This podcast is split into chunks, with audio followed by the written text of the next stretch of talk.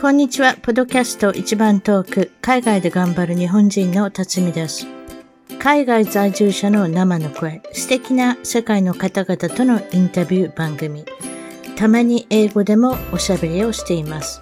早いものでアメリカはロサンゼルスに来て29年が経ちました。番組のウェブサイトは一番トーク .com 一番トーク .com ゲスト情報や海外お役立ち情報をゲットしてくださいね。番組からのお願いです。iTunes ポッドキャストのアプリから一番トークの批評、レビューから5つ星をいただけたら嬉しいです。星が増えるとランキングが上がり、もっとたくさんの方々に聞いていただけるので、ぜひ私の小さな番組を応援してください。それでは今回のポドキャスト、一番遠く海外で頑張る日本人の方は、えー、大阪よりですね、特派員で活躍されていると言いますか、番組の、あの、まあ、いわゆる特派員、情報をいろいろお伝え、伝えてくれてる、ともさんに来ていただきました。こんにちは。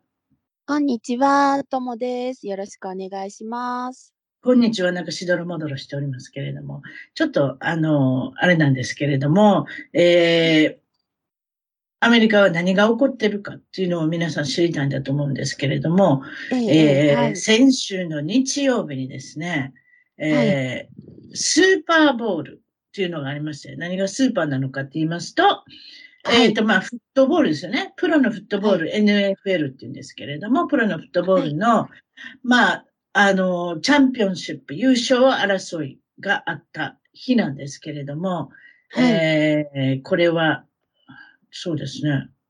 カンザスシティっていうところがあるんです。ミズリー州だと思うんですけれども、カンザス州じゃないんですよ。はい、カンザスシティといってもミズリー州なんですけれども、はい、ミズリー州のカンザスシティの、えー、チーフ、ええー、というチームと、えーと、フィラデルフィア。これはペンシルバニア州ですね。はい、フィラデルフィアのイーグルスというチームが、まあ、決勝を争うことになったんですけれども、結果的に言うと、実は、ちょっと前に私が、あの、収録でも予想しましたけれども、チーフズが勝つって言ったんですけれども、その通りになりまして、最後は、最後は争いの結果38対 35?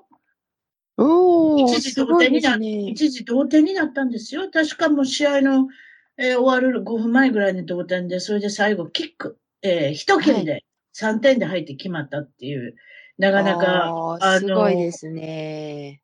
ええ、点数も大量得点だったので、はい、これがですね、テレビ史上始まって以来第3位の視聴者率になりまして、113人って言うんですけど、人と言いますか、でも皆さんね、あの、パーティーで集まってたら、一つのテレビを何十人が見たってことになるんですけれども、一応三、えー、っと、113億人が見たとされてるんです。これどういうふうに計算したか知りませんけど、あの、視聴者率の、あの、会社がありますけれども、まあ、それで、テレビ史上始まって以来の3位になったっていう、どうしてこんなに視聴者率が集まったのかっていうのは、先ほど言ったように38対35という大接戦の末に、あの、優勝が決まったので、多分、そうなったんでしょう。ということですね。スーパーボールで結構ね、大差で負けるとか勝つとかそういうのが多いんですよ。あ、そうなんですか。えー、もう最初そうにどんどんって点入れて。そういうことです。一つのチームが38対、最終的に38対7で勝ったとか、なんかそういうふうに。そしたらもう見ないじゃないですか。あもうこっち勝ちやな、みたいな。そういうことです。ボロ負けとか、ボロ勝ちとか、そういう状態が多いんですけれども、今回は、まあ最後の最後まで分からなかったので、視聴者率も、えー、高くなって。それで、例えば日本でですね、はい。あの、視聴者率が高い番組って、昔だったら紅白歌合戦とかですけど、ね、昔ありましたね。50、50%以上の視聴者率あそうですね。あ、未だにそうなんですか？それとも何か他の番組そうですね。年末、その、大晦日じゃないですか。あのね、あの、紅白歌合戦って。うん、ね。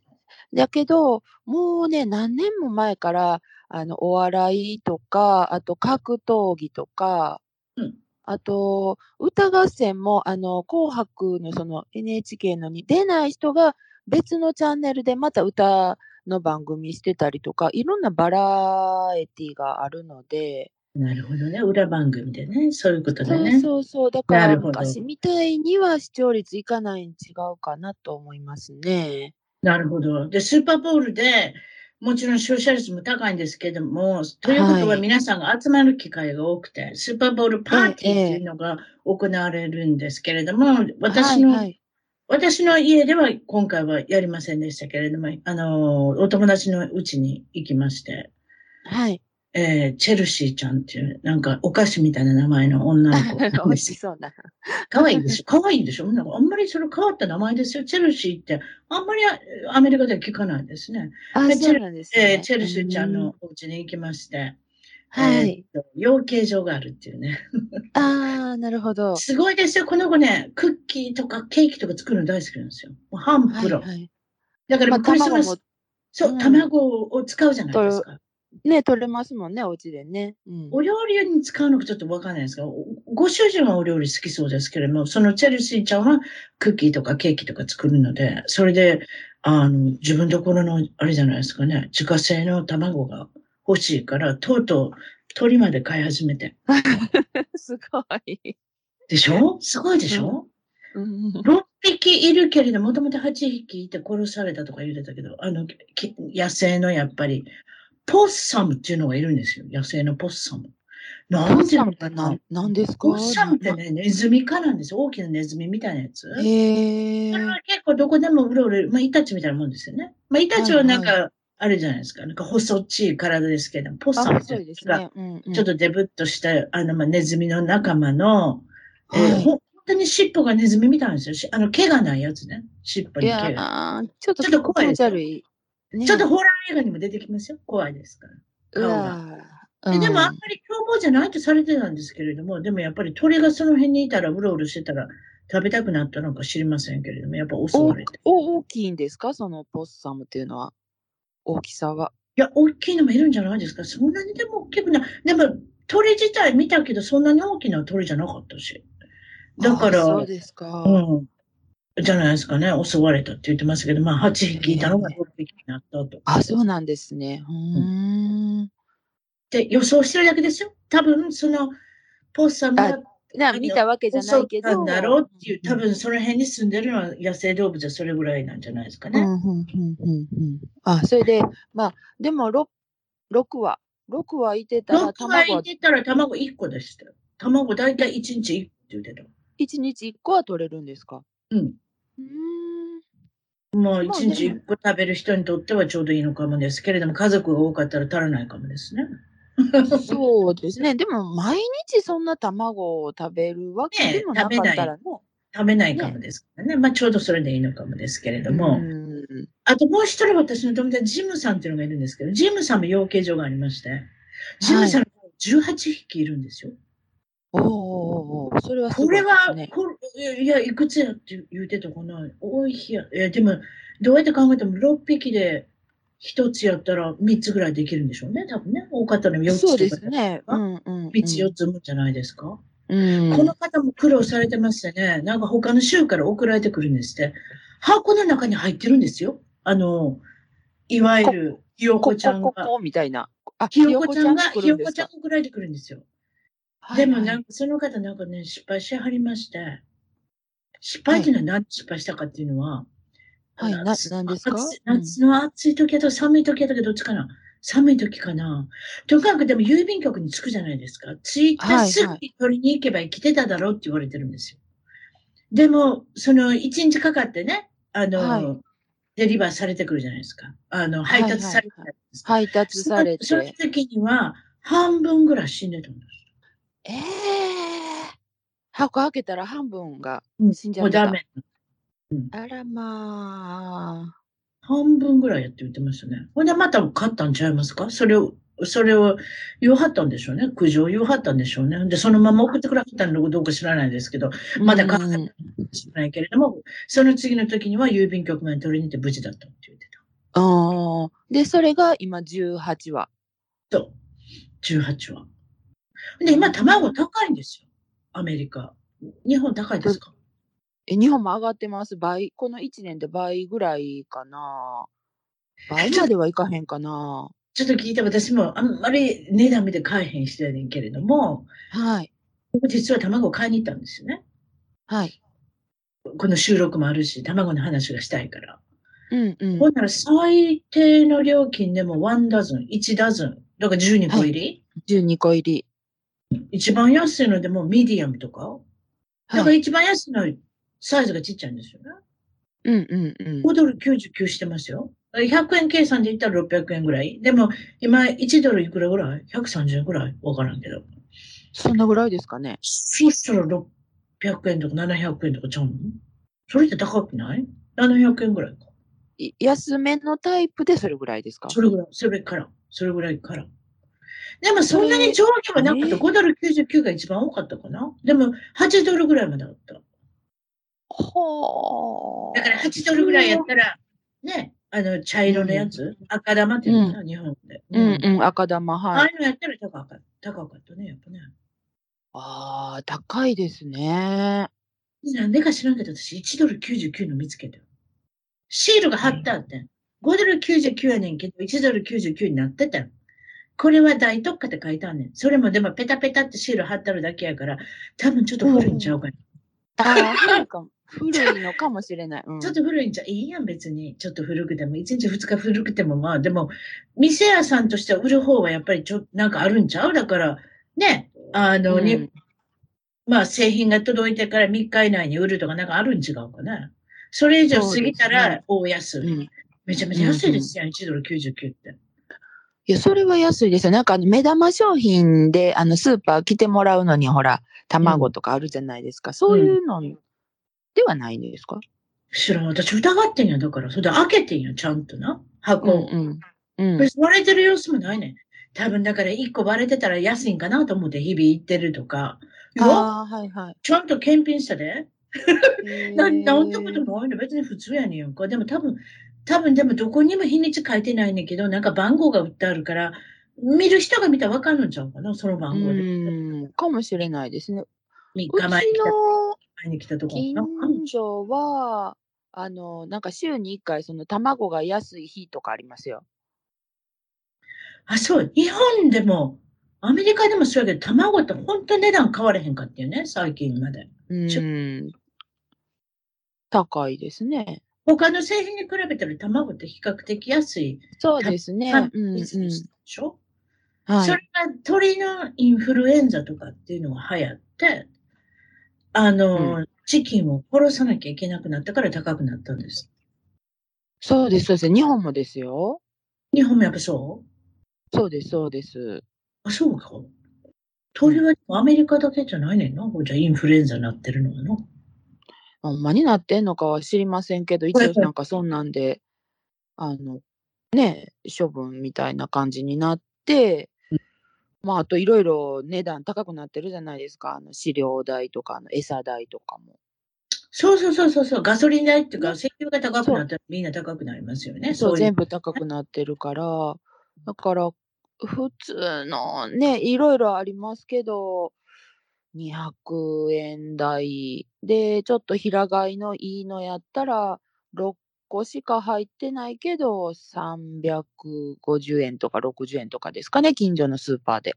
あそう、今平飼いって言うけど、何ですの平飼いって？どういうことですか？平飼いってね、あの、その鳥さんを、うんなんかちっちゃな箱の中に入れて飼ってるんじゃなくて、自由にこう動き回れるように。ああ、アメリカでいうフリーレンジってやっちゃう。わかった。。そうですすね。走り回るやつな。でそうそう。んで、、餌も、あの、なんか抗生物質使ってないとか、なんかこうこだわってる。そうそうそうそうそそうう。そうなったら少し高いんそうです、。そうです。でもね、カリフォルニアはね、他の州に比べて卵高いはずやで。なんでかって言うたら、はい。カリフォルニアはなんかき、なんか法律ができて、たま、はいあの、養鶏場のとと鳥さんは、あの、う何、何メーターまで歩けるようになってる。わかります？今まで安い卵ありました狭い、よ。狭いとこいてたんが。そうそう、狭いとこで窮屈なところで卵をポコポコって産んでたのが、はい、そうでしょ、ま、生まれてからだって死ぬまでちっちゃいとこにいましたやん。そうじゃなしにかわいそうやから、何メーターか何センチか知らんけど、まあ、とにかく、まあ、自由に少しだけ動けるようにしてあげたんですああ、そんならその分、スペースが、そうですよね。スペースいります。るね、あの、鳥さんの数が減りますもんね、同じスペースでね。でもよう考えたらあれやね、ストレスを持ちながらひょっとしたら卵を産んでたら、たそれを食べる人間にも良くないよね、多分ね。そうですよね。うんうん。そりゃそうやと思います。うん。それストレスがない、あれですよね。鳥さんが卵を産む方が絶対体に感じがせんでも。体にはね、いいと思いますね。すいません、スーパーボールの話から卵の話になりましたけども、スーパーボールのパーティーでどんなものを皆さん持ってくるか、私がそのチェルシーちゃんのパーティーに行った時40人以上もいたんですけれども。40人ですか？ものすごい寒い日やった。もう気温最高14度、はい、で、お昼の3時半ぐらいやったから、もう14度って寒いよ。なんで寒いかって言ったら、外と中と、なんかパーティー会場が、もうドアが開けっぱなしやねん。そのガラスのスライディングドアが。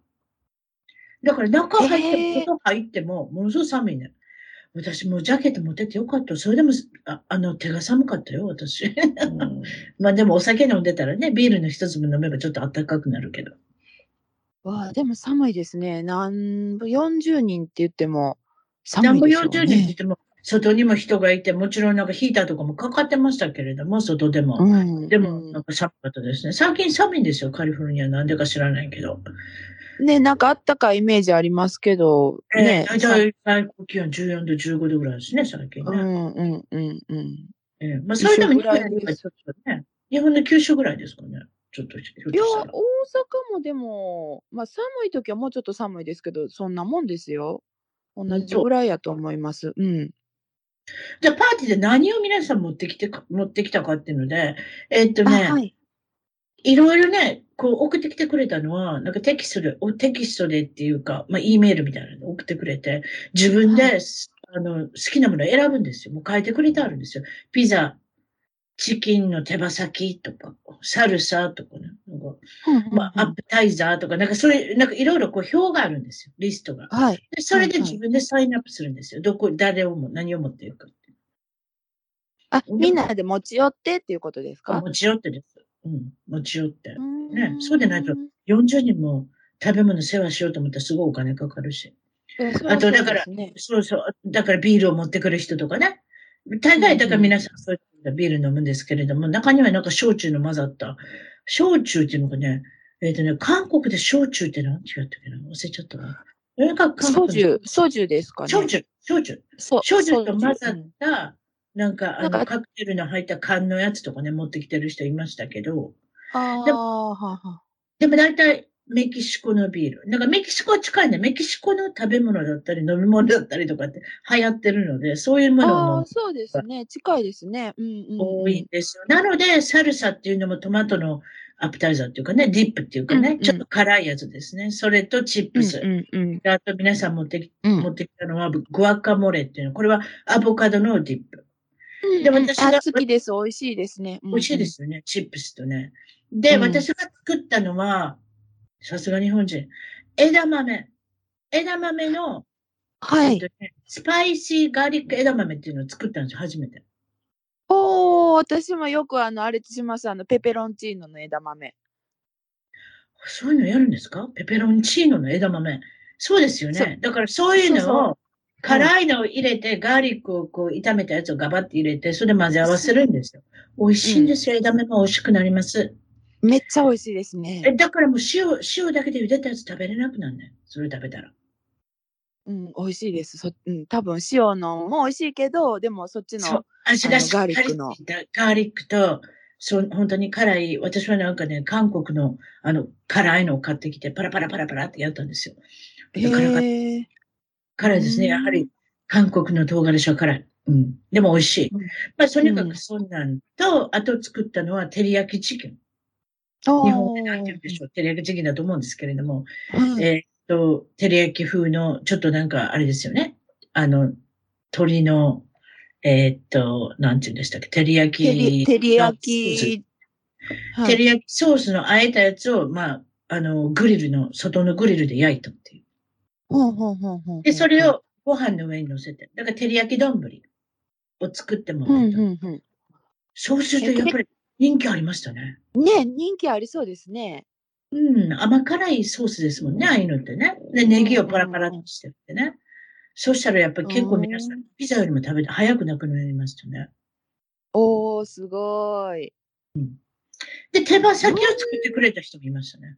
うんうんうん。あ、なんて言いました40人で食べようと思ったら、なん、どれぐらい作っていったんですか？その照り焼きチキンやったら。でも一口一口しか食べへん、みんな。やっぱりだって、あパッと見て40人おったらさ、ガバっていっぱい取られへんやん。どん、あ、うんうん、どうんん。サイズで取ったらみんなに怒られへん、やっぱり。いや、いや、それは怒られるけど、いや、どれぐらい作っていかはんのかなと思いやって。、3個ぐらいしか炊けへんかったよ。あ、そんなぐらいででですかまあもう持っていけばいいねん。そんなたくさんいろいろしなくても、みんなちょろちょろちょろちょろ食べるだけやから。だから一口食べはった人は美味しいねって言ってくれたけど、ほんまに一口ぐらいで、全然食べへん人もいるし、中にうんは。うんうんうんうん。あ、そういう感じですね。あそうそうそうそうそう。私もどうしようかなと思ったんですよ。これはなんか大量に持っていかなあかんもんかなと思ったけど、いやいやみんな適当になんか、だいたい4人分、4, 4人から6人分ぐらいとか、うんうん。10人以下ですよね。だいたい、うん、まあ6人、8人、それぐらい分を持っていくっていう。だって、うんうんうん。なんかそんな感じですね。手羽先はでもなんかいっぱい作ってましたよ。100、おー100、100個ぐらいあったんちゃうかな、手羽が。手羽先って作るってどんな手羽先ってちっちゃあのね、あの作るのって味味付けはね味どんな？バーベキューの味してるんですけど、燻製にしはったんですよ。ええあのね、知らなかったんですけど、私、燻製ってこんなに美味しいもんだと思わなかった。自分のところで作りはったんですよね。で、燻製、燻製機があるんですよ。燻製機って高いんですよ。10万ぐらいするんですよ。ほうほうほうほう。でももうお料理が大好きなんじゃないですか？チェルシーの旦那さん。クリス君。ええはい、それではい。やってんの見たらね、100個ぐらい、だから一口、一口サイズっていうのが手羽先って日本の手羽先どれぐらいのサイズか知らないけれども、あ、まあ、そん同じやと思いますよ。一口、一口ですよね。だいたい5ぐらセンチぐらいのサイズですよね。うんうん。うん。で、そそれを100個ぐらい作りはったと思いますよ。はあ。それで燻製にしはるんですよ。だからヒッコリーとかそういう木を中に入れて、うんうんうんうん。で、その味がついてて、バーベキュー味にしはったんですよ。美味しかったですよ。えー、おい、美味しそうですね。超美味しかったです。すごい。なんかそんな感じですね。あと、アーティチョークっていうね、サボテンはいはいの出来損ないみたいなのがあるんですよ。私も、あ、ありますね。私も買買ったことないんですよ。どうやっていいかわからないから。うんうん。でも研究すればいいんですけど、研究するほどでもない。ですね。うん。であります、日本でも。誰かはいが作りはったんですけど、多分缶詰から作りはったのかと思うんですよね。もう湯がいたやつがありますから、缶詰で。うんうんうんそれから作ったアーティチョークのディップ美味しかったですね。またチップスを使って食べるんですけれども。なんアボカドとはちょっとまた味が違うんですか？感じが。アボカドとはちょっと違いますね。アボカドはクリーミーな感じですよね。はいはい。あ、でもアーティチョークもね、クリーミー系ですかね。そこに多分ね、クリームチーズとか掘り込まはったと思うんですよ。ああ、なるほどね。うんうんうんうん。それと、ほうれん草の、これは多分冷凍とかがある。湯がいた冷凍のほうれん草っていうのがあるんですよ、こちらに。それではいもあったんだと思うんですよ。うーんどっちかってマヨネーズ系ですね。出来上がりは。マヨネーズの系統の、まあ、ディップっていうかね。なんかそういうのがやっぱりすごい人気ありますね。ああ、そうですか。ね、そうですよね。なんかチップとかにちょっと漬け持って、見持って、喋ってみたいな。ピピザはもうエクストララージを大胆にもう10枚ぐらいありましたよ、ピザは。うわーすごい、それは。どれぐらい残ったんやろう。でもみんな食べてますよね。うーん。皆さんよく召し上がるんですか？あのね、スーパーボールとかってね、めちゃめちゃ長いんですよ、時間見てたら。うんうんうん。ハーフタイムショーとか。だからもうおよそ2時、私たち2時ぐらいから行って、結局、最後、さようならっていうの8時ぐらいまでいましたもん。おー、なるほだから、どね。だから6時間中冷めたピザを食べまくってる人が皆さんいたっていうね。冷めるじゃないですか、ピザって。途中から来た人もいますけどね。でもそれでも、うんすいません、チンチンしてもらいますって言えないでしょ？うん、うん、うん、言えへん、言えへん。うん。うんだから途中でお腹空いたら冷たいピザを食べてればいいんですよ。ね だから皆さん気遣って冷めても美味しいようなものを持ってきてましたね。ああ、なるほどね。うんうんうんあと、受けないもの。パーティーで、どこでも、フルーツの盛り合わせ。あ皆さん、クッキーとかケーキとか行きますね、やっぱね。不不健康なものに。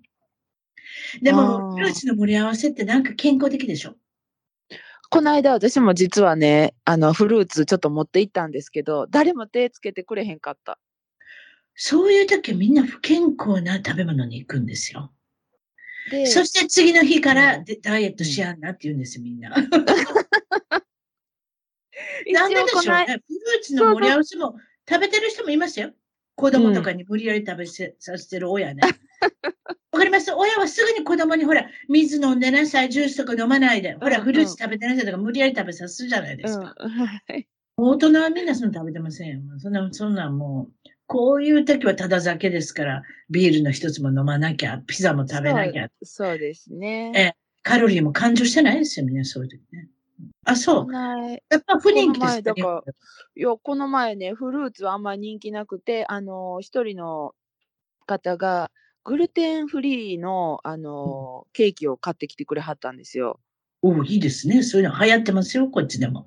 そうそうそう。で、結構何種類も買ってきてくれはったんで、みんなもう、どんな味や、こんな味やって言って、あの、シェアしながら食べて、うんフルーツはほとんど 食べなかった、食べてもらえなかった。持って帰りました。グルテンフリーのケーキいかがでした？あ、美味しかったですね。なんかね、あの、アーモンドプードルとかを結構使ってあって、うんアーモン昔ド、昔はね、米粉ばっかりですけれども、そうじゃなくなってきましたもんね。そうですね。だから米粉ももちろん入ってるけど、アーモンドもちょっと使ってやったりとか、あと紫芋とかね。おお、紫芋ね。はいはいはい。はい。あとは豆乳のクリームで生クリーム風にしてあったりとか。はいはいはいはい。うん。おお、なかなか美味しかったですよね。だいたい材料がだんだん皆さん、グルテンフリーの材料が揃ってきますからね、最近はね。さや流行ってるから。ね、アメリカの方がでも揃ってるん違います。この間、あの、外国に住むいとこがいるんですけど、うん。子供の、あの、バースデーケーキ、ね、その子、あの、小麦粉アレルギーなんで、うんグルテンフリーにしないといけないので、自分で作ってたんですよ。あの、そのね、いとこが。うん。なんか、どんなんで作んの？って言ったら、ちゃんと売ってるよって言って、うん。最近よく流行ってるからね。だからお米ブームですしね。うん、ないんかタピオタピオカとか入ってるって言ってました。うんうん。でもやっぱり本当の、本当のケーキに比べたら、うん、ちょっとやっぱり果てないで。まあねそうやっぱりボリュームがそ違うもん。だって。うん、そうですね。と思うけどうん。うんうんうん。まあまあ、でも例えば生クリーム、だ生クリームを使わないようにとかね、いろいろ凝ってる人もいますけれどもね。もうそんなんいらずクリームですもんね。うん。そうですね。だから、この間も乳製品の代わりに豆乳のクリームでしたね。うん、なるほどね。うん最近まあこっちも流行ってますけれども、今回のスーパーボールに行った限りは、なんかみんな不健康なもの食べてますよね。まりでも、それが美味しいですよねえ。そうそうそうそう。人の、人ん家に行ってね、やっぱり、あれですよ。もうカロリーも考えずに食べるのが楽しいっていうかね。そうそうそうそう。何時間もね、だらだら食べるのが。そうそうそうそしてビールもね、あのただビールっていうか、まあ、ああるもの飲めばいいわけですし、まあ、それはいいことですね。それでですね、スーパーボールの内容としては、はい。まあ、その、まあ、もうその、賭けもあったんですよ、実は。みんなであそうなんだ20ドル、20、40人い、40人ぐらいの人が20ドルかけたら結構なお金集まりますよ。でも40人が全然やったと思えない。その内容が、賭けの内容が、例えば、あの、クォーターバックが、あの、何ヤード投げ、何ヤードっていうのかね、何メーター投げるかとか。うんうん。例えば、ワイドレシーバー、そのキャッチする人が何ヤードのところでキャッチできる。もうねいろいろもうかけようと思ったら何でもあるじゃないですか。面白かったのは、その、競技のかけるのはまあまあなんとなしにわかるけど、リアナさんっていう歌手が出てきたんですね。ハーフタイムショーで。はいはい。はい。ハーフタイムで、だいたい、まあわからん、1時間半ぐらいかな。あの、ゲームが始まってから、ハーフタイムショーっていうのがあって20分ぐらいあるんですけれども、はい。そこで歌わはったのが、何の歌から始まるかっていうかけ。ああ、それすごいすごいでしょ？アンブレラから始まるか、ダイヤモンドから始まるから、ちょっと忘れましたけど、そういう歌があるんですよ。アンブレラ、確かにありますよね。デビュー曲ですね。で、ダイヤモンド、カンジャラカンジャラっていうのもありますよね。で、私はダイヤモンドから始まらないって書いて、それは勝てたんで、勝てたっていうか、それで合ってたんですよ。うんうん、で、私がアンブレラで終わるって言って書いたんですよ。うん。実はアンブレラは最後の2曲目だったんですよ。ああ。それでダイヤモンドで終わったんですよ。おすごいでしょ？まあまあ、そういう賭けがなんか、あとコマーシャルの賭け？あピングルス、え、ピングルス、ペングルスかなんかそういうポテトチップスの会社の、えー、っと、コマーシャルは、えー、っと、今、お米からできたポポップコーンみたいなのがあるんですけれども、はい、そのコマーシャル、コマーシャルよりも先に映し出されるか。なんかとんでもない賭けでしょ？よう考えますね、それ、ね。そんな考えてないので、私はピン、ピングルズが、あの、早いこと、あの、テレビに映るって書いてある、それも当たったんですけれども。おあとは、あとは、あとは M&M チョコレートと、はいはい。違う違う、ごめんなさい。バドワイザーとハイネケン、どっちのテレ、うん、コマーシャルが先にするかっていうね。みんな分かれへんやん。私、バドワイザーって書いたんですよ。だってアメリカの商品やし。うんうんうん、そしたらハイネケンだったんですよ。そこで、そこでちょっとあれですね。あの、負けましたね。負けたって。負けたかったって別にあれなんで。私こんな、そうなん好きなんですけれども。でもそんなばっかり、そんなばっかりあったんですよ。それは50問ぐらいあったんですよ、質問が。ええーもう、もう頭ごちゃごちゃになってきます。もう50問もそんなバカな質問して 答えてたら。それはね、どうやってその最後点数取るんですか？あ、後で、あ、だからイエス、ノーのクイズやから、後で統計取れるようにしてたみたいですよ。うん、でも、ね、正解を全部見てなきゃですよね。だから試合、誰か見てたんでしょうね。うん、うん、うん。でも、統計で取ってますよ。1位の人だけお金もらってたよ。でも、どれぐらいお金もらったのかちょっと聞いておきます今度。相当なお金だったのか。でも、質問だけ答えてお金払ってない人もいっぱいいただろうし。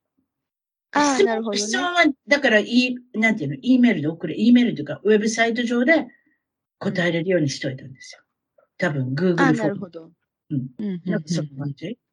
まあ、とにかく、まあ、そういうふうな、まあ、スポーツ好きじゃなくてもそういうふうに、まあ、楽しめたと。うんうんうんうん。で、リアナちゃんは、一番ショックだったのは、リアナちゃんしか出てこなかったのリアナちゃんやって。リアナさんしか出てこなかったんですよ、歌手は。普通だいたい2人も3人も4人も5人も、去年の頃10人ぐらい出てきたんちゃうかな、いろんな歌手が。今回1人だけだったんですよ。あ、そうなんですか。うん。それでフットボールの、そのプロフットボールの会長が怒ってたんですよ、リアナさんに。実はもう、その試合前から。リハーサルにま出てこなかったんですよ。え、ぶつけ？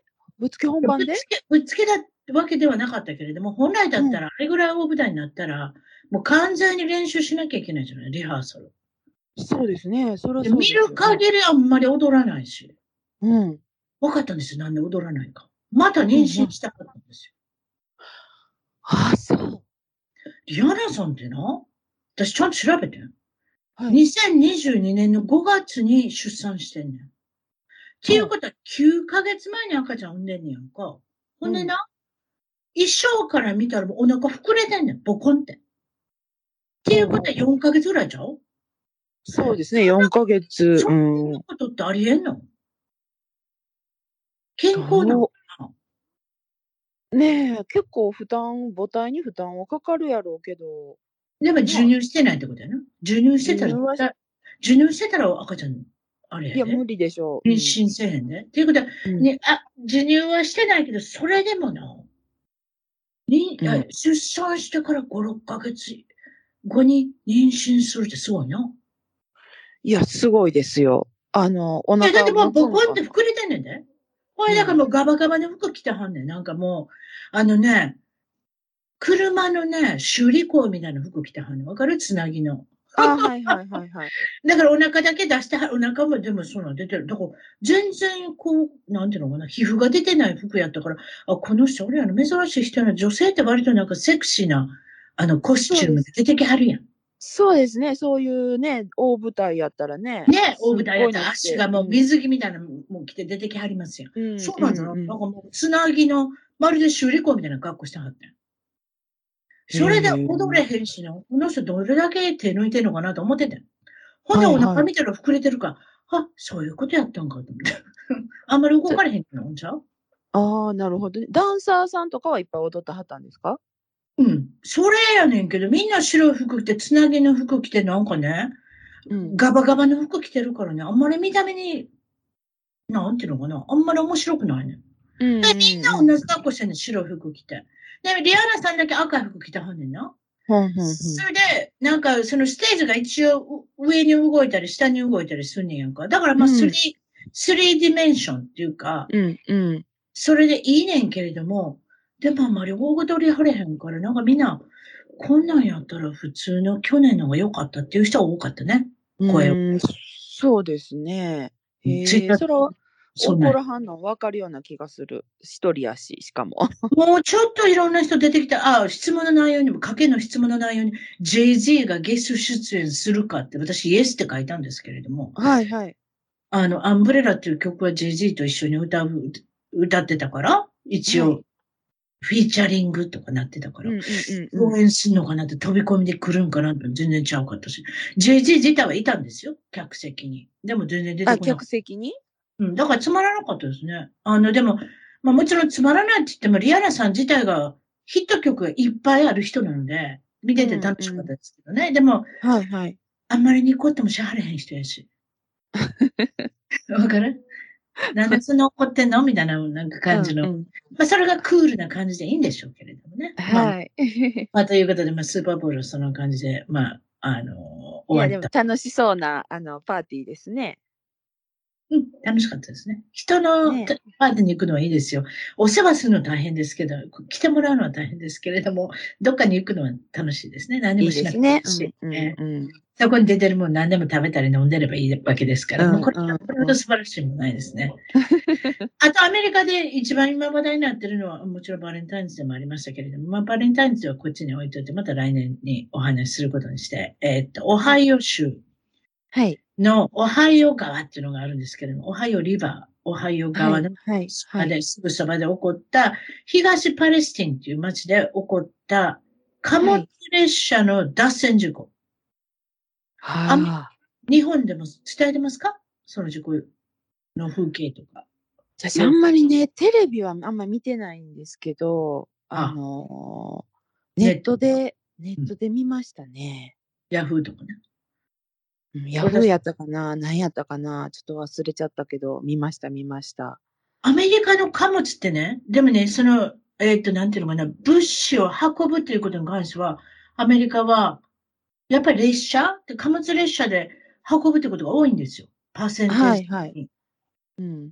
長いでしょ？貨物列車。飛行機とかトラックとかそんなんよりも完全に多分多いんだと思いますよ。長いんですよ。141両あったんですよ、確か 141。すごいですね、それ。っていうことはね、踏切にね、もし出くわしたらね、141両待ってなきゃいけないやつ一回あったんですよ、それ。どれぐらいの時間待つんですか、それ。その時はその141もあったかどうか知りませんけれども、うんうん、タヒチに新婚旅行に行く予定で、はい。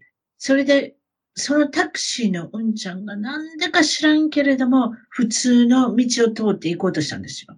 私の、私たちの家から。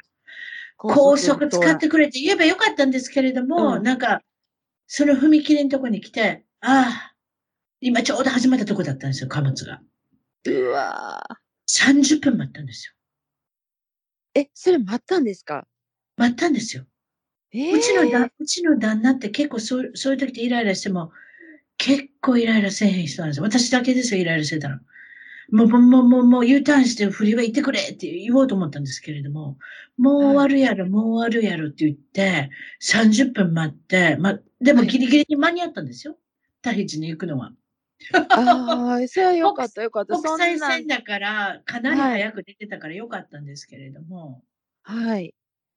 でもね、でも、141両あったかそれは知りませんよ。でもね、はいはい、その踏切にかかったらもうあれですよ。30分から40分、絶対最低待たなきゃいけないんですよ。いやー、それはすごいですね。だからみんな、だから U ターンして、うん、あのーね、踏切じゃないとこもあるじゃないですか。はいはいはい。トンネルを伝って向こうに行くじゃないけど。うんうん、だから、公開になってるとか、だからそういうところを選べば大丈夫。最近は GPS があるからそういうのわかるでしょうね。うんはいはいはい。あるっていうね、アメリカでは。まあ、とにかく脱線事故だったんですけれども、はい。まあ、それを、その脱線事故の塩化ビニールの液体が漏れて、はい。それが一応、だからいわゆる危険物が漏れたんですよね。人体に及ぼす危険もある。ではいはい。うん液体で、ジャーって漏れてどうしたかっていうのは、まあ消防署の人が判断したら、これ燃やした方が人体の影響にはないってことになって、それを燃やしたんですよ。だから黒煙、黒い煙が出て、ああーれわざわざ燃やしたんですよ。あ、燃やしたんですか？その液体で、いや、だって川近いから液体でビャーって川に流れてどうするんですか？ってことでないですか？多分。うん川を伝ってどうにか向こう行っちゃったら怖いじゃないですか。なので、ええ燃やあれはわざと燃やしたんですよ。はあ。すごい大量にほんなら漏れちゃったんですかね。どうなんだやろととその、容量的にはちょっとわかんないですけれども、ねえまあ、人体の影響はそれでもでもあんなに黒煙でなんとかってなんか怖くないですか？いや、怖かったですよ。あの、え塩 ねえ塩化ビニールのも、もちろんその影響力って、例えば喉が焼けるように痛くなるとか、うんうん触ったら皮膚が火傷するとか、なんかそんなんじゃないですかね。でもまあ、でもその、実際的にその人体に与えるものはっていうのは、伏せてたでしょ？かなりの間。うんうんうんうん。それが問題になってますよね。例えば、あの、報道のレポーターが逮捕されたりしてませんでした？いや、そうですよね。なんか、えー、って思いましたもんね。それで、それを見て、そのニュースを見て。うん。うん。うちの娘が言ってたんだから、あれだと思いますよ。本当だと思いますよ。陰謀説が大嫌いな、うちの娘が言うんですから、レポーターが逮捕されたって言うんですから、まあ、いわゆる、レポーターが逮捕された、いいわゆる、あれじゃないですか、報道を流してほしくないからそうしたんでしょ？多分。でもそれそね。それも明ららかになってないし、どうしてこんなことにずさになったのかっていうのを、うちの娘が言うには、今なんか組合でストライキとか、なんかいろいろあるんですよね。あの、その、はいえーっと、ままあ、交通関係、列車関係、まあ、電車関係、そういうのが。んんそれで今までは一つの、一つの量、車両に対してはい。3分検査をして、うんそして走らせるっていうことだったんですけれども、今は90秒に減ってるんですよ。一つの車両につうんうんき90秒で、ということはずさになってるわけですよね。検査が。うんうんうん。その、半分だ出発する前の半分以下じゃないですか？うん。180秒ですから、あ、半分か。すいません。うんすぐ計算できない私。ということで、なんかそういうのもけんあるじゃないですかね。あの、多分関わってるんじゃないですかね。ずさんになる。それで、えー一番興味があったのは、もうこれはあれですけれども、あの、映画にホワイトノイズ。白くああ、騒音ってはいはいなんか私見たことないんですけフリッのど。映画、去年でしたかね。最近ですよ、まだ。私見たことない。そう、うん、そうみたいですね。で、うんその映画の内容が全く同じ。それも、なんで、うん東東パレスティンで起こったって言いますよね、オハイオ州の。はいはい。そこで撮影があったんです。えー？去年か数年前かなんか知りませんよ。それで、その被害者の人たちが出てるんですよ、映画に。 extra で。日本で extra ってね、その他大勢。その他えー extra、それは一緒で。です、一緒です。はい。 extra extra、はい。まあ地元住民として、エキストラか。エキストラ。エキストラで、うん地元住民の人うんが、その映画に出てはったんです。同じ内容。だから危険物を運んだ、えっ、と、貨物列車が脱線して、そのまま、えっと、その危険物のものが、まあ、漏れてしまうっていう風な設定だったんですけれども、でも、まあ、えー。内容的にどういう風に結果がなるとか、そういうのは知らないですけど、あんまり、うんうん。あの、IMDB とかで見ましたけれども、質のいい映画とは賞されてないんですね。6点、それぐらいだったんで、10点中6.2とか5点なんとか、それぐらいだった。うんでも、アダム・ドライバーさんってすごい有名な俳優さん出てるので、こういうの見ようかなと思いますけれども、実際問題、うんだからそれとたまたま全く同じ、あの、ストーリー、あらすじになったっていうね、ちょっとなんかそういうところもなんかちょっとゾッとします気持ね。ち悪いですよね。うんねえ。へえ。それが大体今から10、10日、もうほぼぐらい週間前、でもうん新しい情報が出てないので、あとヒューストンでも、えーっと、脱線事故があって、うん。が漏れたのもちょっとああまりにもいろんなことがありすぎて、それで、そうですね。うん。それで、えっ、と、14日ですね、バレンタインズデーの日に、うちの息子がいるアリゾナのツーソンという町で、これはいも化学物質の運んでたら、今度はトラックが横転するんですね。はいはい。で黄色とオレンジの煙が出てるんですよ。見たら。へ私知らないんでえ。すよ。一日、の後で。えーはいはい。そう、後日、後日か、まあ次の日。で、うちに息子が住んでるじゃないですか。そんなトラックから黄色い煙が出てるの気持ち悪いじゃないですか。そうしたら一応3マイル、だから5キロ以内の人は、一応、あの、なんていうんですか、えーっと、避難してくだ避さいしたてくださいって避難命令が出たみたいですけれども、な。うんうちの息子は15キロのとこにいたので、ちょっと大丈夫うんで喉痛くないとかって聞いたんですけど、そんなん全然大丈夫、遠いところの話だからとかって言われてしまったけど、でも一回ね、親としては気になるじゃないですか。あそうですよ。ねえ。気になりますよね。15キロやったら、まあ、大丈夫やと思うけど、ちょっと風向きによったら、なんか、ね、あの。だって、だって私も毎日運転してるけれども、トモさんも運転で隣に座ってて、危険物のトラックってたまにありますやん。あります、あります。うんそれって緊張しません？これぶつかったらどうなんやろうとかって。いや、緊張しますよ。あの、うん。緊張しますする。だから、うん早くレーンを変えたりするじゃないですか。車あの、車線を変えるとか。うん、うん。もし何かあったら気持ち悪いしっていうか、絶対これだけにはぶつかりたくないっていうのが、いわゆる危険物を運んでるトラックですようね。ん、うん、うん。そうですよね。うん。まあ、いろいろ起こりますね。そうですね。あとですね、あ、この話をしようと思う動物の話。はい。動物といえばですね、ちょっと悲しいことが私の周りで起こりまして、皆さんにはまだ、えちょっとあの収録に間が空いたのは、前回の収録からちょっと間が空いたのは、私はちょっと悲しいことがあったので、私はちょっと、あの、あの、悲しかったので、ちょっと、あの、まあちょっと、あれですね、火をいただいて、いや、まあ、あの、悲しみに暮れてたって言ったら嘘じゃないんですけれども、まあ、ももちゃんというのがいまして、黒いスキッパキーっていうベルギーから、別にベルギーから来た犬じゃないですけど、ベルギー産、もともとはベルギーで、あの、生まれたような犬なんですけど、もちろんオハイオ州、これもオハイオ州から来た犬だったんですけれども、はい。えっ、と、オハイオ州の、えー獣医さんのところで育った赤ちゃんですね。2ヶ月の、生後2ヶ月の赤ちゃんを、スキパキーっていうのが、どうしてスキパキーが欲しかったっていうのは、前の犬もスキパキーだったんですね。はい、はい。前の犬と同じ犬が欲しい。しあの、うんもう、お年で亡くなったんで。それで10、その頃も13歳でしたかね。今回の子は14歳で亡くなったんですけれども、うん、それで、探したんですけど、近所にいないので、まあ、オンラインに行って。で、獣医さんは、えっと、私は獣医さんですので、そんな悪いことしません。何が悪いことするのかっていうのは、やっぱりこういうので、バカバカ儲けてる人って世の中にいますので、いわゆる、あそうですね。うん、健健康な親を使ってどんどん産ませて、どんどん子,、犬を作ってっていうのではないんですって言ってくれて、なんと、10年間の保証をつけてくれて、10年以内に癌にこの子がなったら、新しい子犬を送りますとまで言ってくれて、はい。そこまで言うんだったら大丈夫だろうっていうことで、うんもちろんだから健康的にもそんなに悪くなかったんですけれども、うんその黒い、さっき送りましたけれども、写真ね、黒いワンちゃん。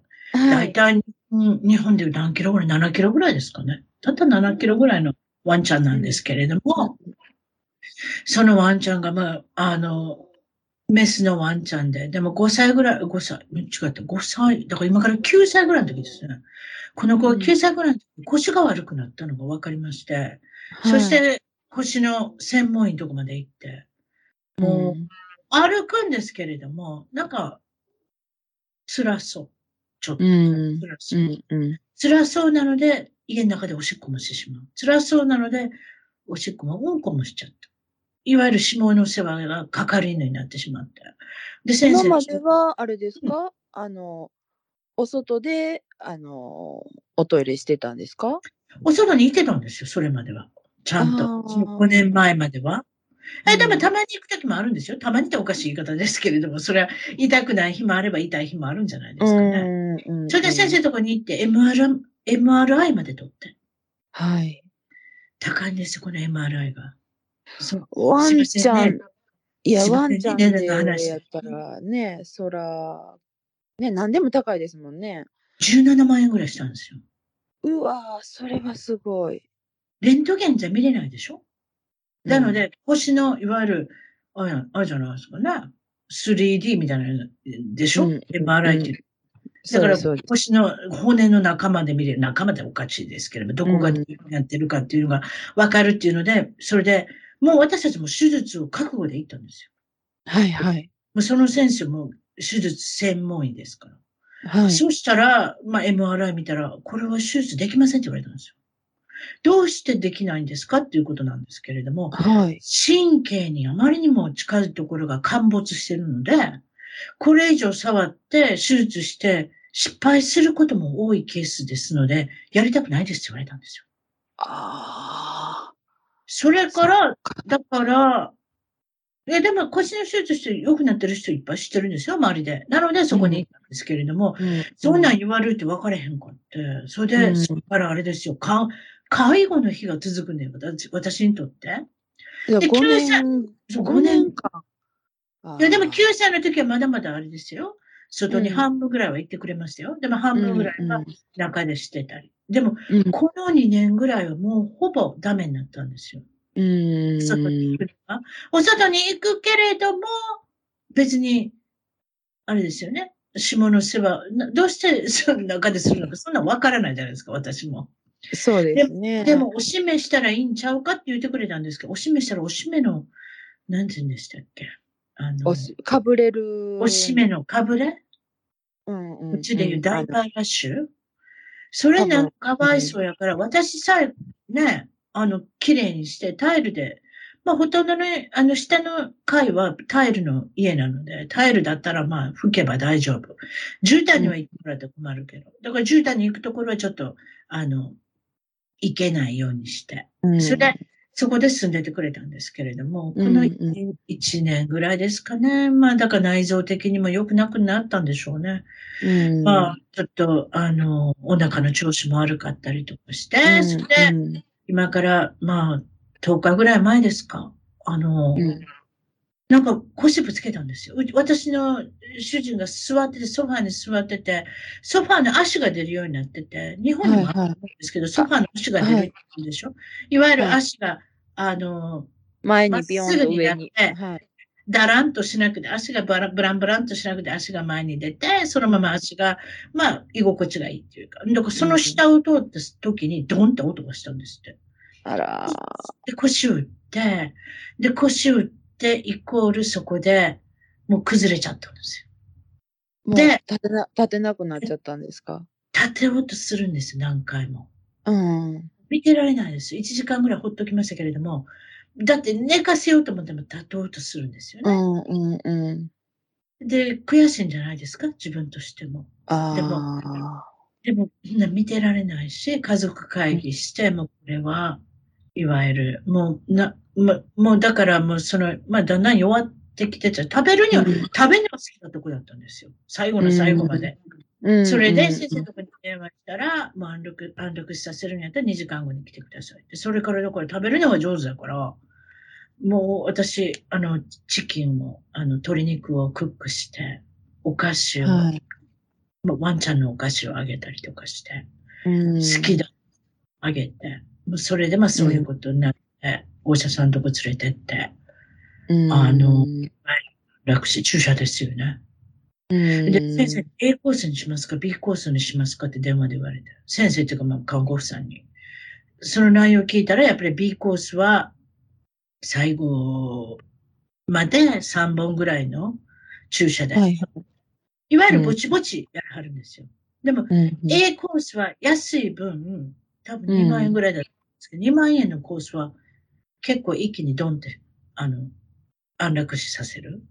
ああ。多分言わなかったけど、多分ゴミ箱行き。まあ、ゴミ箱って言っていいっておかしいですけど、ゴミ袋。うん。B コースはデラックス版だから、これは多分4万円ぐらいですよね。4万円、4万3000円。ちゃんと仮装までしてくれて、最後お骨までくれて、うん、そわかんないんですよ。今日取りに行きましたけれども、綺麗な箱に入って可愛いリボンつけてなんかしてくれましたけれども、はい。あよく考えたら何のお骨が入ってるかちょっとわかんないですよね。でももちゃんかどうかわかんないじゃないですか。まあ、ももちゃんと思いたいですけれども、まあ、その辺の管理までわからないですので、でもそうやってまあお骨でくれて、あのちっちゃな箱に入って、なんか、まああれですよね、木の箱に入って、あの綺麗にあの飾ってくれたんですけれども、で先生が、あの、こんな話していいかどうかわかんない。皆さんも興味あると思いますけど、安楽死の、あの、させ方としては、一つ目は、注射は、多分モルヒ、モルヒネみたいなのを打つんやと思う。いわゆるもう、はい。ちょっと範囲になるというか、まあまあまあ、あんまり、朦朧とするかね、意識が。はいはい。意識朦朧とする。はい。うん。で、それを打って、だいたい2、3分後ぐらいにおお別れを言って、それで次歌はったのが脳死。はい。脳死。でも今脳死になりました。すぐですよ。もうもう3秒ぐらい脳死。で、次に打つのが完全になくなるっていうやつはもう2秒ぐらい。で、この1怖い。ねす、す、すごいですね。うん。いい。ね息っていうのもあれやったし、でもなんか、そうするとだから痛みとかも感じなくて、あの、それできるっていうことで、3段階なんだと思うんですよ。うんうんうん。一段、あその、ちょっとやす、お休めの方がちょっとどうなんか知りませんよ。私もそんなの聞かなかったけど、はいはい、もうちょっと早いんじゃないですか。パッパッと行きましょうみたいな。はい、さようならみたいな。ね、まあまあ、まあそういうことで。まあ、あの、ね、可愛いワンちゃんだったんですけれども、何が可愛かったかっていうのはちょっと話して、話させていただいたら、抱っこされるのが嫌いな子犬だったんですよ。これがちょっと変わった犬だなっていうね。あそうだったんですか。もともと尻尾がない。生まれつき尻尾がない犬。まあ、それで有名なんですけれども、尻尾があったとしてもちっちゃい尻尾あるがあるぐらいで、この子は、あ、それもあったらおしめできへんかった。尻尾があったらおしめがね、あのね、とどまるんですよ。はいはいはいはい。この子、この子尻尾ないから落ちてくるんですよ。だから、あの、おしめができなかったんですね。あちょっと思い出しましたけれども。はい、はい。ええー、まあまあ、それで、あのー、私のカバンを盗んでですね。はい。あの、ジッパー、日本語で言う、あ、ななんて言うんですか、ジッパーって。日本語でチャック。チャック、はい。開けるんですよ。あ、開けるんですか、自分で。うん。それで、初めの頃は、もうぐちゃぐちゃに噛んでしまって開けてたんですね。はい。で、うちの子供のバックパック、子供のが、あの、学校に行くバックパックがあるじゃないですか。はい。それもなんかもう、噛んでしまって、ぐちぐちにしてしまって、中のものを開けて、なんかお菓子とか入ってるんじゃないですか、ガムとか。うん、そういうのを食べる。うんうん。で、とか化粧品を食べたりして、たまに、口紅とか。すごいでしょ？それで、でもね、でもね、それ何回も重ねてったらね、ちゃんとね、はい、チャックが開けれるようになったんですよ。いわゆる証拠なしに。あ 壊さずにちゃ。ちゃんと初めから終わりまで壊さずに開けるんですよ。それで中のものを取るんです。すごいでしょ？完全犯罪ですよ。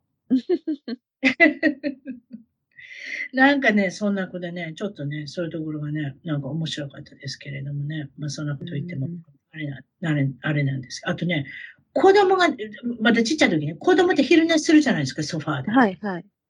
そのソファーで寝てた子を私起こすじゃないですか。例えば食事やからとか、もうそんなたくさん寝たら夜寝れないよとかって言って、あと、ね、何でもいいですけど、ベッドで寝なさいでも何でもいいですけど、まあ、それで起こそうとするじゃないですか。はいはい。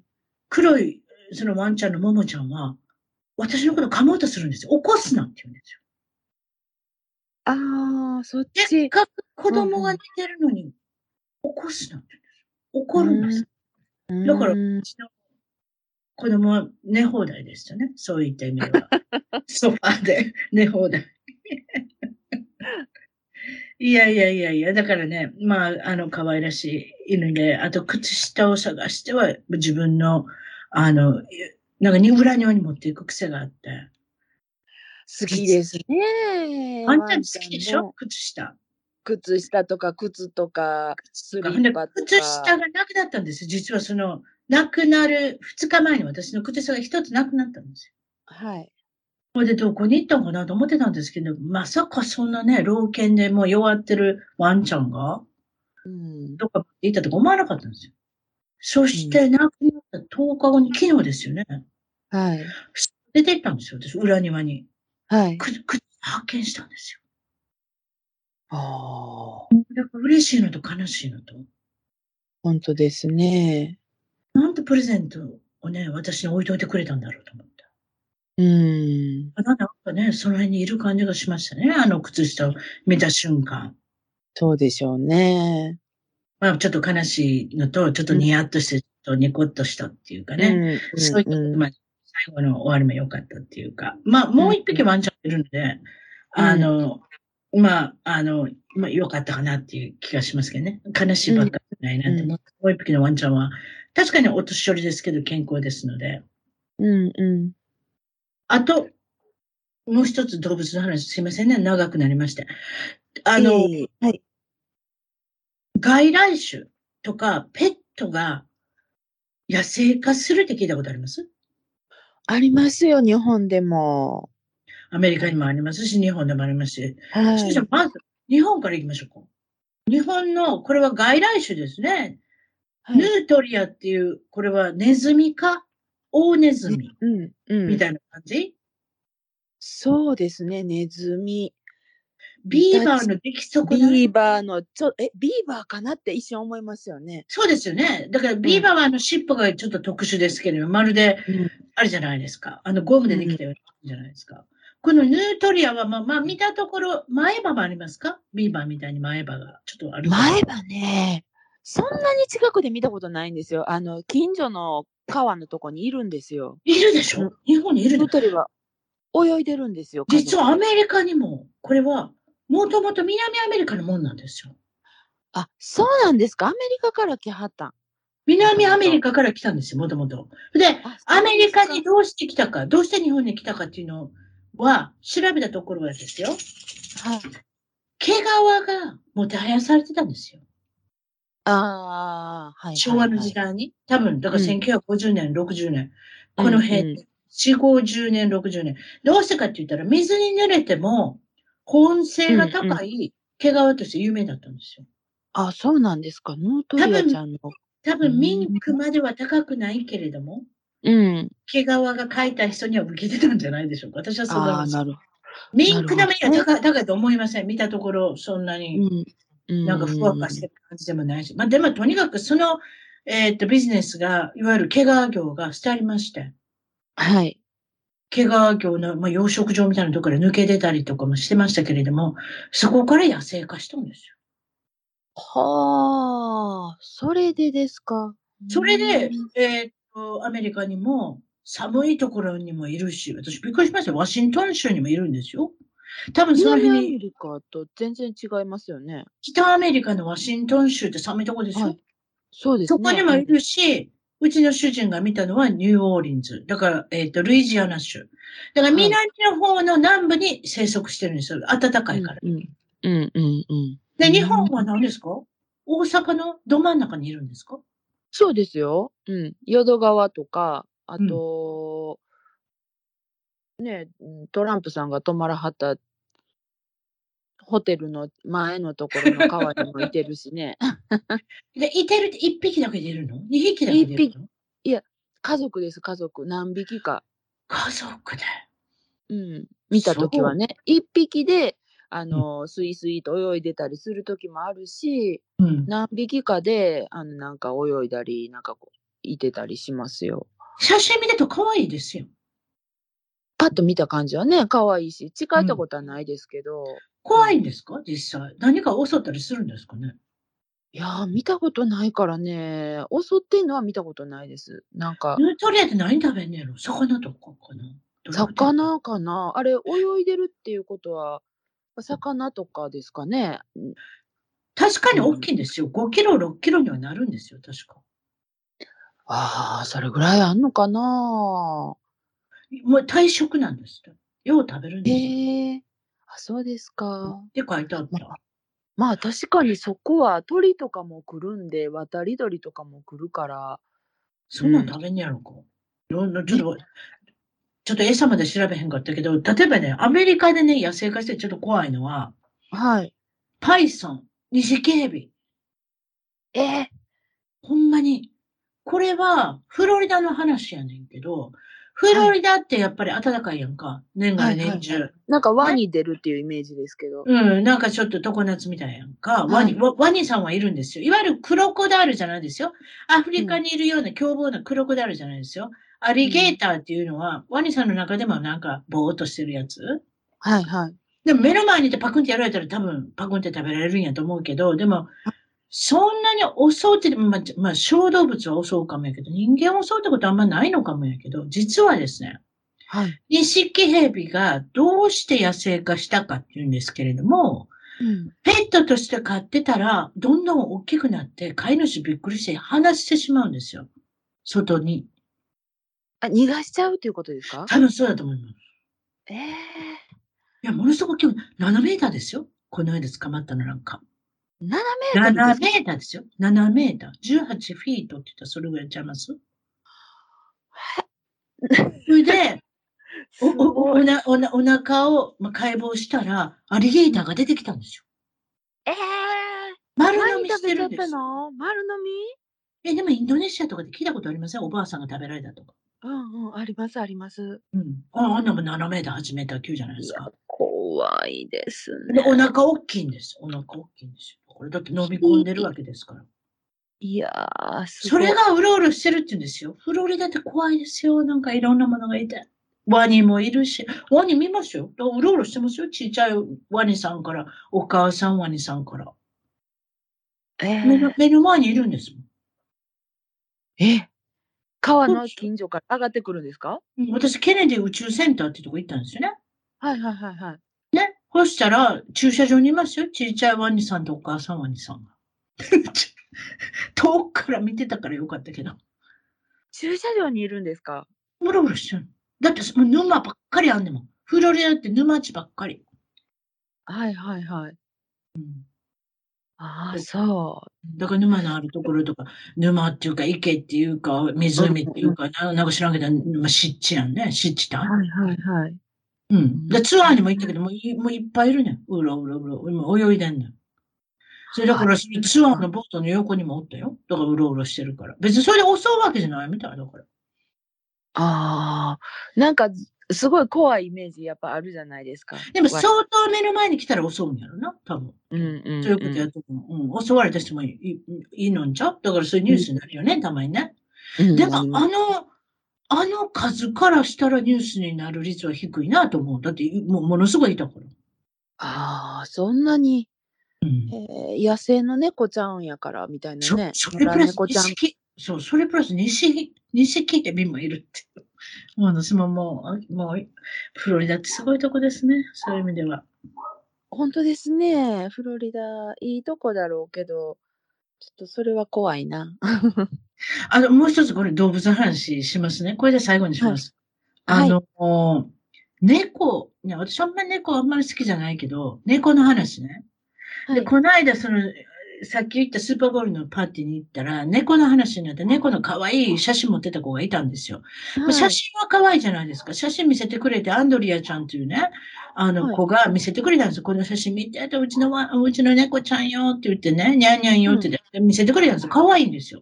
はいこれで、これ、あこあこういうのじゃないわ。子猫の時どんなんやった？みたいな。その、子猫の時に、あの、子猫をもらいに行った先の写真見せてくれたんですよ。いろんな猫がいるんですよ。その子子猫の中にも。黒いのもいるし、白いのもいるし、茶色いのもいるし。なんでこんないろんな猫の色なん？って言ったら、うん。あの、たつみちゃん、猫って、一晩に、いな、なんていうのあれ？だから、あの、子作り？はいはいはい。まあ、一晩に、一晩に子作り3回したとしますやん。2回したとしましょうか、はい。違う男性と。はい。オス猫とはい。子作りしたとしましょうか？うんうん。そしたら、二つのお父さんからできるんです。子供が。2セッあ、そトできる。ういうこと。そういうこと？知ってます、そんな。いや、知らないです、そんな。だから、受精卵が二つの精子が、二つの精子ってだ、だだから、まあ、だから、A の猫から3匹できて、B の猫から3匹できて、合計 6, 6匹できたりとか、アンドリアちゃんが言うには、3つぐらいいけるんじゃうか言ってたもん。はあ。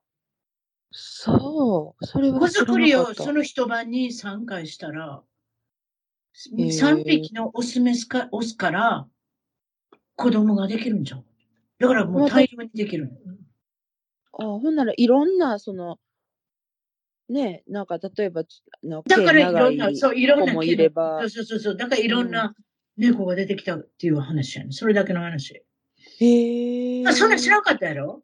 いや、知らないです、知らない。ほんでな、猫ってな、そういう子作りしてたらな、ものすごい大きな声で泣いてない？外で。ああ、発情期はなんかすごい、あの、赤ちゃんの泣き声と間違えるときありますよね。せやな、私、ちや時を泣いてたもん。あ、赤ちゃんがいる、赤ちゃんがいるって。助けてあげなきゃって言って、うちのお母さんに言うて、あれは猫やでって言われてんけどさ。猫が何してるとまで言えへんねん、うちのお母さんな。でも、子作りしてるって言ってくれたらよかったのにさ、その時は小さいからまだ分からへんやん。あれは猫で、それで終わってしまってんけど、うちの娘が言うには、猫を解剖してんで、この間ね。この間っていうか、お医者さんになろうとしてる子やから、そういうクラスがあったんだと思います。解剖の時間。はい、で、解剖の時間に先生が言ってくれて、猫は、め猫のメスはどうしてあんなに気の狂ったような声を出すか。はい。猫の、オス猫の、なんていうの？そのプライベートな部分？はい、はい。芯の部分ね。はい。は、ザラザラして痛いんですって。あ、そうちの娘触ったんですって。う。うん、そしたら猫の下みたい。猫の下で触ったことあるでしょ、ざザラザラってしてますね。うん、あれよりももっときつい感じで、ザクザクしてるんですへって。え。だから痛いんです。猫。ああ、ははは。それで泣くんですって。へえ。そんなん知らんかったやろ？いや、知らん、知らん、知らん。あの、舌がザラザラしてんのもちょっと。は知ってたけどな。うん。でもそれの部分が、そのお父さんの、お父さんやった。オスの部分がそんなんなってる知らんよ。だから痛いから泣くねんだよ。はあ。すごい。な。すごいですね。うちの娘ね、聞いとく、うちの娘はこういう豆知識やんか、ようあんねん。動物に対して。でも、あ、そうか。でも、あれか。やっぱり動物でいろいろ授業とかも使解剖やな。うんうん。まず猫からちゃうか？また聞いとこうな。うん。でもよくよく言われるかな。人間とか解剖するんやろな、お医者さんになる人って多分。いや、一回はそれはするん違います？あれやろ？あうのん、ーそれはあると思う。うん。ねえ。だから寄付しはった人とか、あと、あれよ、身寄りのない人の死体が出た場合。うん。多分なんかそういうことちゃうかな。うんうんうん。いや、それはあると思います。ここれ誰みたいな？冷蔵庫入れとこうか？みたいうん。な。そういう、まあ、しいわゆる死体をうん。解剖することになると思いますけど、まず、もしそうなったら、また、うちの娘に聞いておきますけど、まあ、ということで、猫ちゃんのはい。知らざれる世界を 知ったっていうか、何十年間のこの質問が、あの、答えが出たっていうかね。まあ、そういうことで、こんな感じでしょう。ありますか？はい。今日はどうもありがとうございました。ありがとうございます。はい、失礼します。では、失礼いたします。